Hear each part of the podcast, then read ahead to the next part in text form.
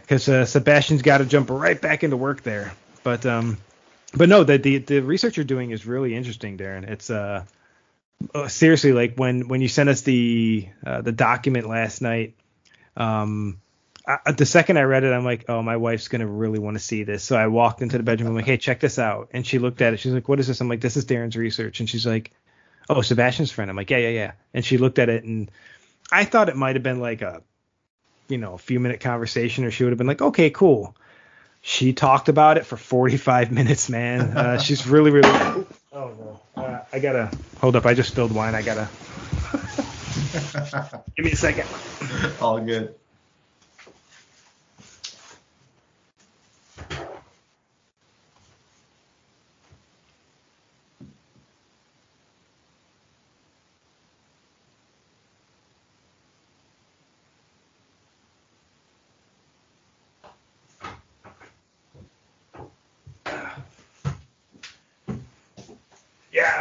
To reach my wine, and I'm up in the loft, so I gotta really like make sure that I don't get all this stuff soaked in anywhere.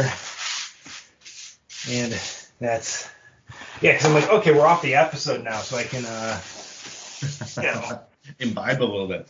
Yeah, I can vibe a little bit. I can just enjoy some uh some red wine because it's been sitting here staring at me, and as I went to reach it, I didn't. I got the glass. I just got the edge of it. So. Too excited. Yeah. And I ran downstairs, grabbed it, and my wife just like, oh no, because she did the uh, she did the same thing like,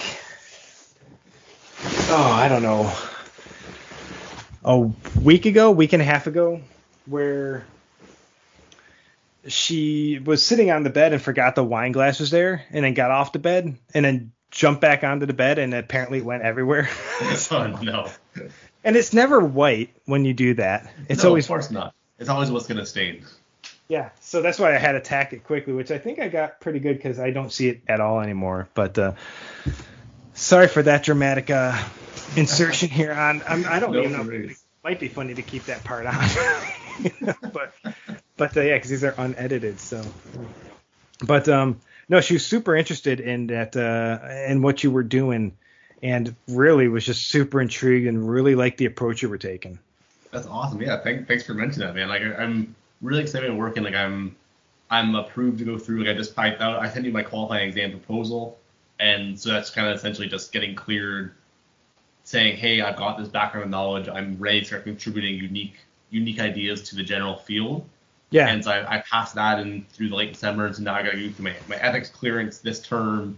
And um, and send in a final proposal to my supervisor and my committee. But everything's the foundation's all laid now, which is really exciting. And I think a lot of times, like in my field, like settler colonial studies, Canadian studies, whatever else, um, I think a lot of times hockey is kind of left out as something that's like, oh, it's not serious enough. Or yeah. When it is looked at, it's only looked at the very highest levels of hockey, like what do pro players and elite players mean to this and those reflections. I think it's really important to look at kind of the lower end of like, okay, just guys playing beer league, and what does it mean to them, and what are their interactions and connections between hockey and nationalism mean to some of those more insidious things that they don't really necessarily know and are, aren't embodying, but like connections to colonialism or racism and like the exclusionary aspect of hockey that a lot of folks like myself in my position wouldn't really realize. So something to kind of dive in and kind of look through those perspectives in a new way. Yeah, and that's one thing that she she really liked that approach, and and. Again, without saying anything that, that she read in there, um, she there, there was one area where she read it and she's like, wow, that she's like, I didn't even think of that. It was she was really, really intrigued. And then a couple of the approaches that you mentioned, I think on the third or fourth page um, that she's literally either learning about in her in her program right now here in Denmark, um, where you, you literally listed, I think, two of the different research styles you were using. And she was like, or the approaches you were using. And she was like, oh, this is how that they, oh, this is really, and then she just literally forty-five minutes. She just talked about uh, the four pages you sent. It was, she was super, super intrigued. And I think uh, she'll definitely be really, really, really interested to see um, what's developed. And I think uh, some of the references uh, she was looking at for sure. Uh, some of the references you mentioned was something she's like, ooh, I want to look into that. Well, that's awesome. Yeah. Well, you, your wife and I have to have a chat sometime. I would love to just kind of chat with it, yeah. even in an official way. Like, just having counter conversations is always fun to get background and feedback from other people and hear what they're working on and kind of do that kind of feedback loop. I know for myself, being in Canada, we've been pretty restricted for the most part into the in-person activities, especially after university. So yeah. I haven't had the same kind of feeling with my PhD, which would be awesome to have with anybody. Yeah, because she's she's been talking about that subject a lot. And so once, and I, of course we knew we were studying it, but uh, when I read that, I looked at it, I'm like, no, this is really something that is something she wants to consider and think about very strongly when, when we return to Canada. Mm-hmm. Uh, uh, she's really passionate about what you're studying and is really intrigued to see what comes of it. That's awesome. Yeah, it's exciting stuff. I think there's a big thing there where way too often addressing like settler colonialism and racism and things in Canada, what, what reconciliation means is so often put on like Indigenous people say, hey, what should we do? How do we fix this? Like, no, no, no, like we got to look at ourselves and address our own issues and clean up our own messes to be able to move, do anything that we think about moving forward before we can ever yeah. reconcile. Yeah. And so, and I just texted her to see, because I don't know, I think she's cooking dinner right now. So she, I was like, hey, do you want to talk with Darren real quick? And oh, see what she, what she says here. Um, but yeah, when I, when I record these episodes, she, she's the dinner person that night. Um, I'm sure that every single time anyone listens to these podcasts now, it's like, no, I, I, I we cook about fifty-fifty, I think. Uh, mm-hmm. I cooked, I've, I've cooked a little bit more here, which I actually prefer, um, you know, cause I, I can control what we eat and I like that, but, uh, I forget, I don't know what she's making tonight. Um, I can smell it. I tell you that much, cause I don't know if you know, but yeah, the time frame here is it's like seven fifteen at night here already. That's what I would ask you. I wasn't sure what the, what the time change was. I was guessing around five-ish hours. So yeah. Yeah. We're, Yeah, not, no, it, and that isn't bad at all. When I was in England, we would have been five hours ahead. Um, and so, yeah, this is the farthest, uh, I guess, this direction I've lived. Um, but, uh, but no, it's really, really, really cool research. And I think um, people, once they can get out there and look at such things and, and really look at, um, yep, she texted back, I'm cooking. I'm like, okay. so, um, I'm like, yeah, I can time rain check. Yeah. No, but she was definitely interested in, in, in chatting about it.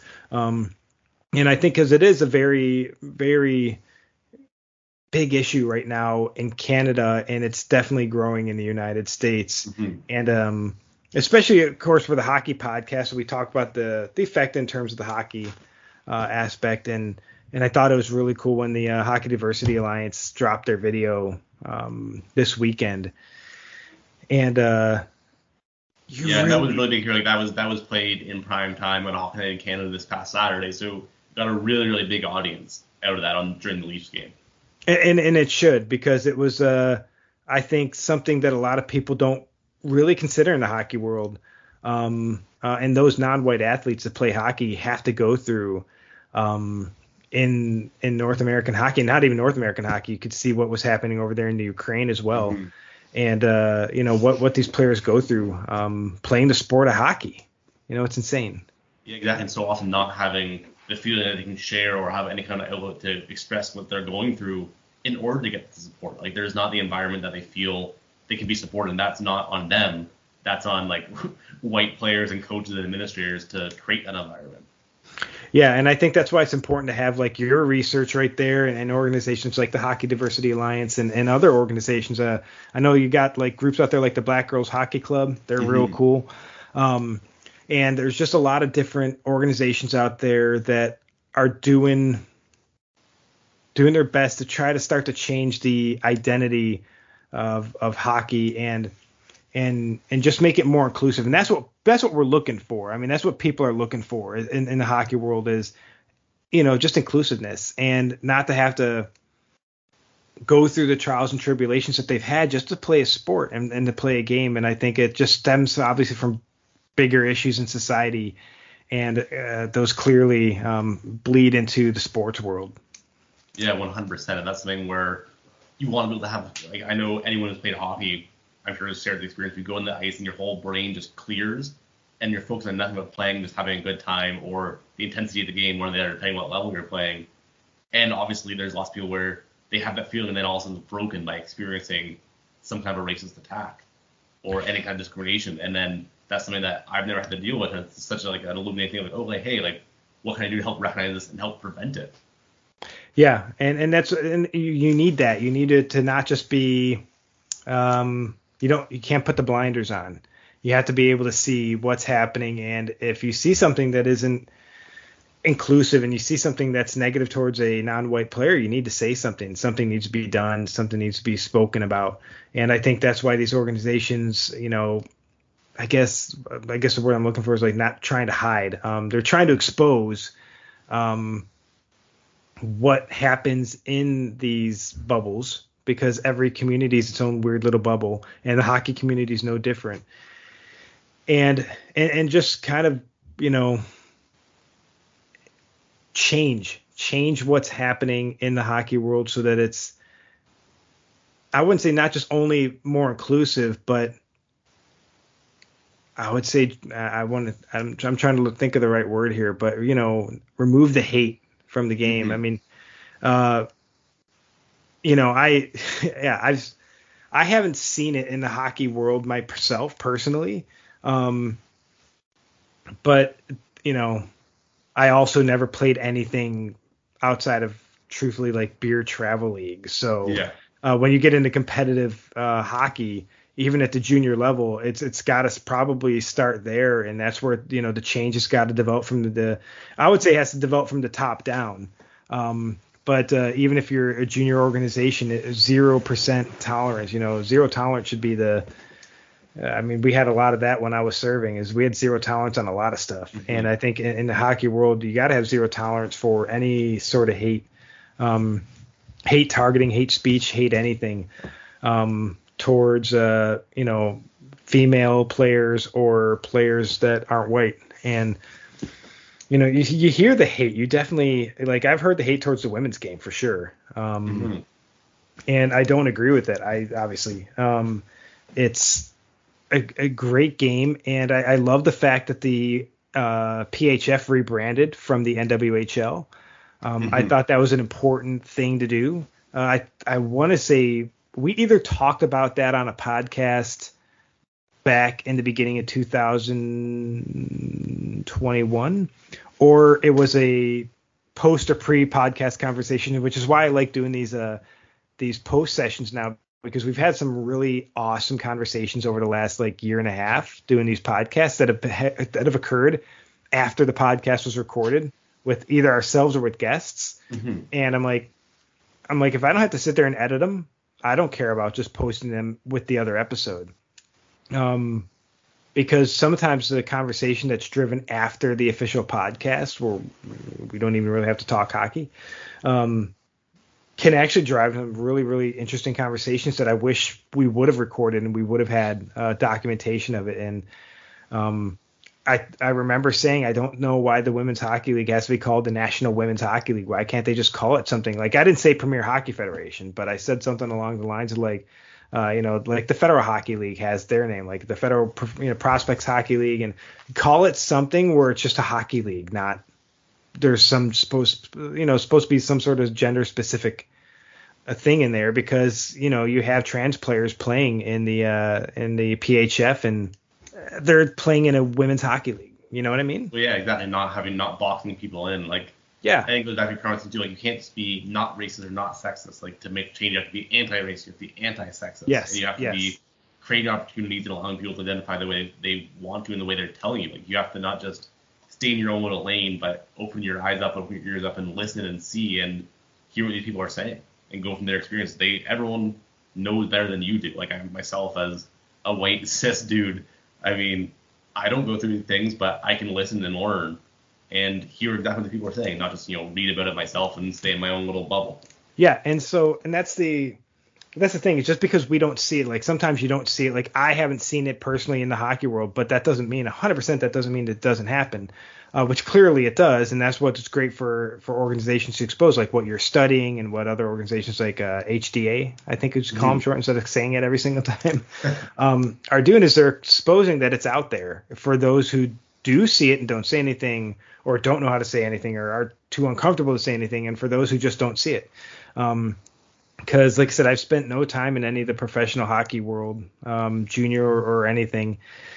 And beer league is beer league. Beer league, uh, if you're super competitive, you don't play beer league. You know? So uh, it's it's usually just everyone having a good time in beer league, and uh, you get a couple competitive guys, and they usually find a different league to go to.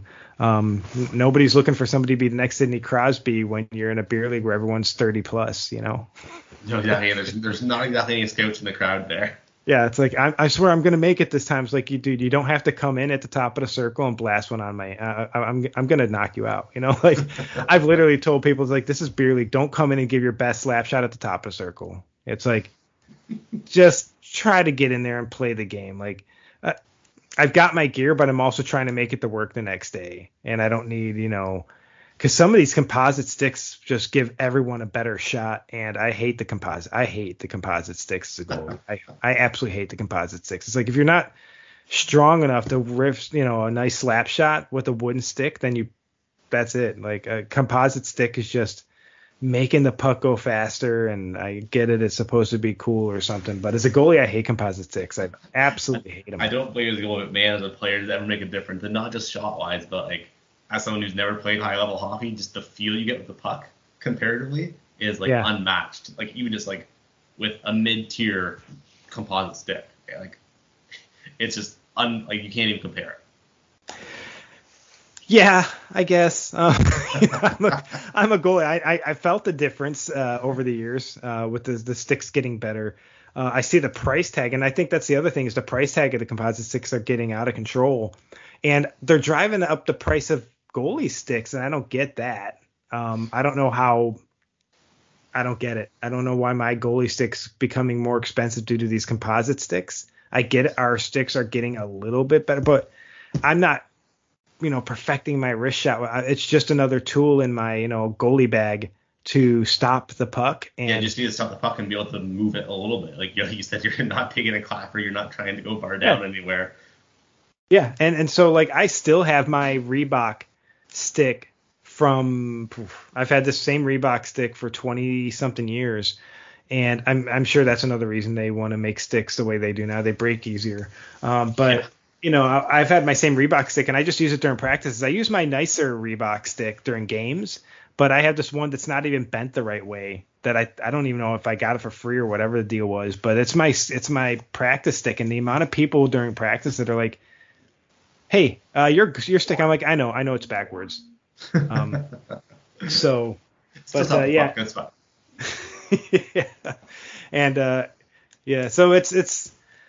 Uh, I, I we could definitely do a change up with the sticks and such. But um, I, also my my food downstairs is smelling amazing, and I think my wife uh shot me at like two texts now um, that the dinner is going to be on the table soon, and if I miss it, it's my fault. So. But, man, yeah, really thanks for jumping on today. And we we really, really intrigued to get you on um, and actually talk about your – like make a whole episode about what you're what you're studying right now, because I think that would be such an awesome episode. Um, when, when you can, you know, find the time, we can try to line up dates. Um, I've, yeah, I, I would I'm, absolutely love to do that. Yeah, that's great, because I've I'm a crazy person, so I have, like, episode dates lined up right now through mid-May. Um, so if any of those time frames – up through mid-May work, let me know. But if, if if it's after that, no big deal. Um, you know, it'd be great to get you on and actually hear about uh, what you're studying for sure. Awesome. Sounds good, buddy. That, that sounds great for the future. And thanks again for having me on today. Yeah. Thanks for jumping on. And uh, yeah. And for anyone still listening, there's no outro. So later. All right. See you, Darren. Talk to you later, buddy. Bye. All right, bye.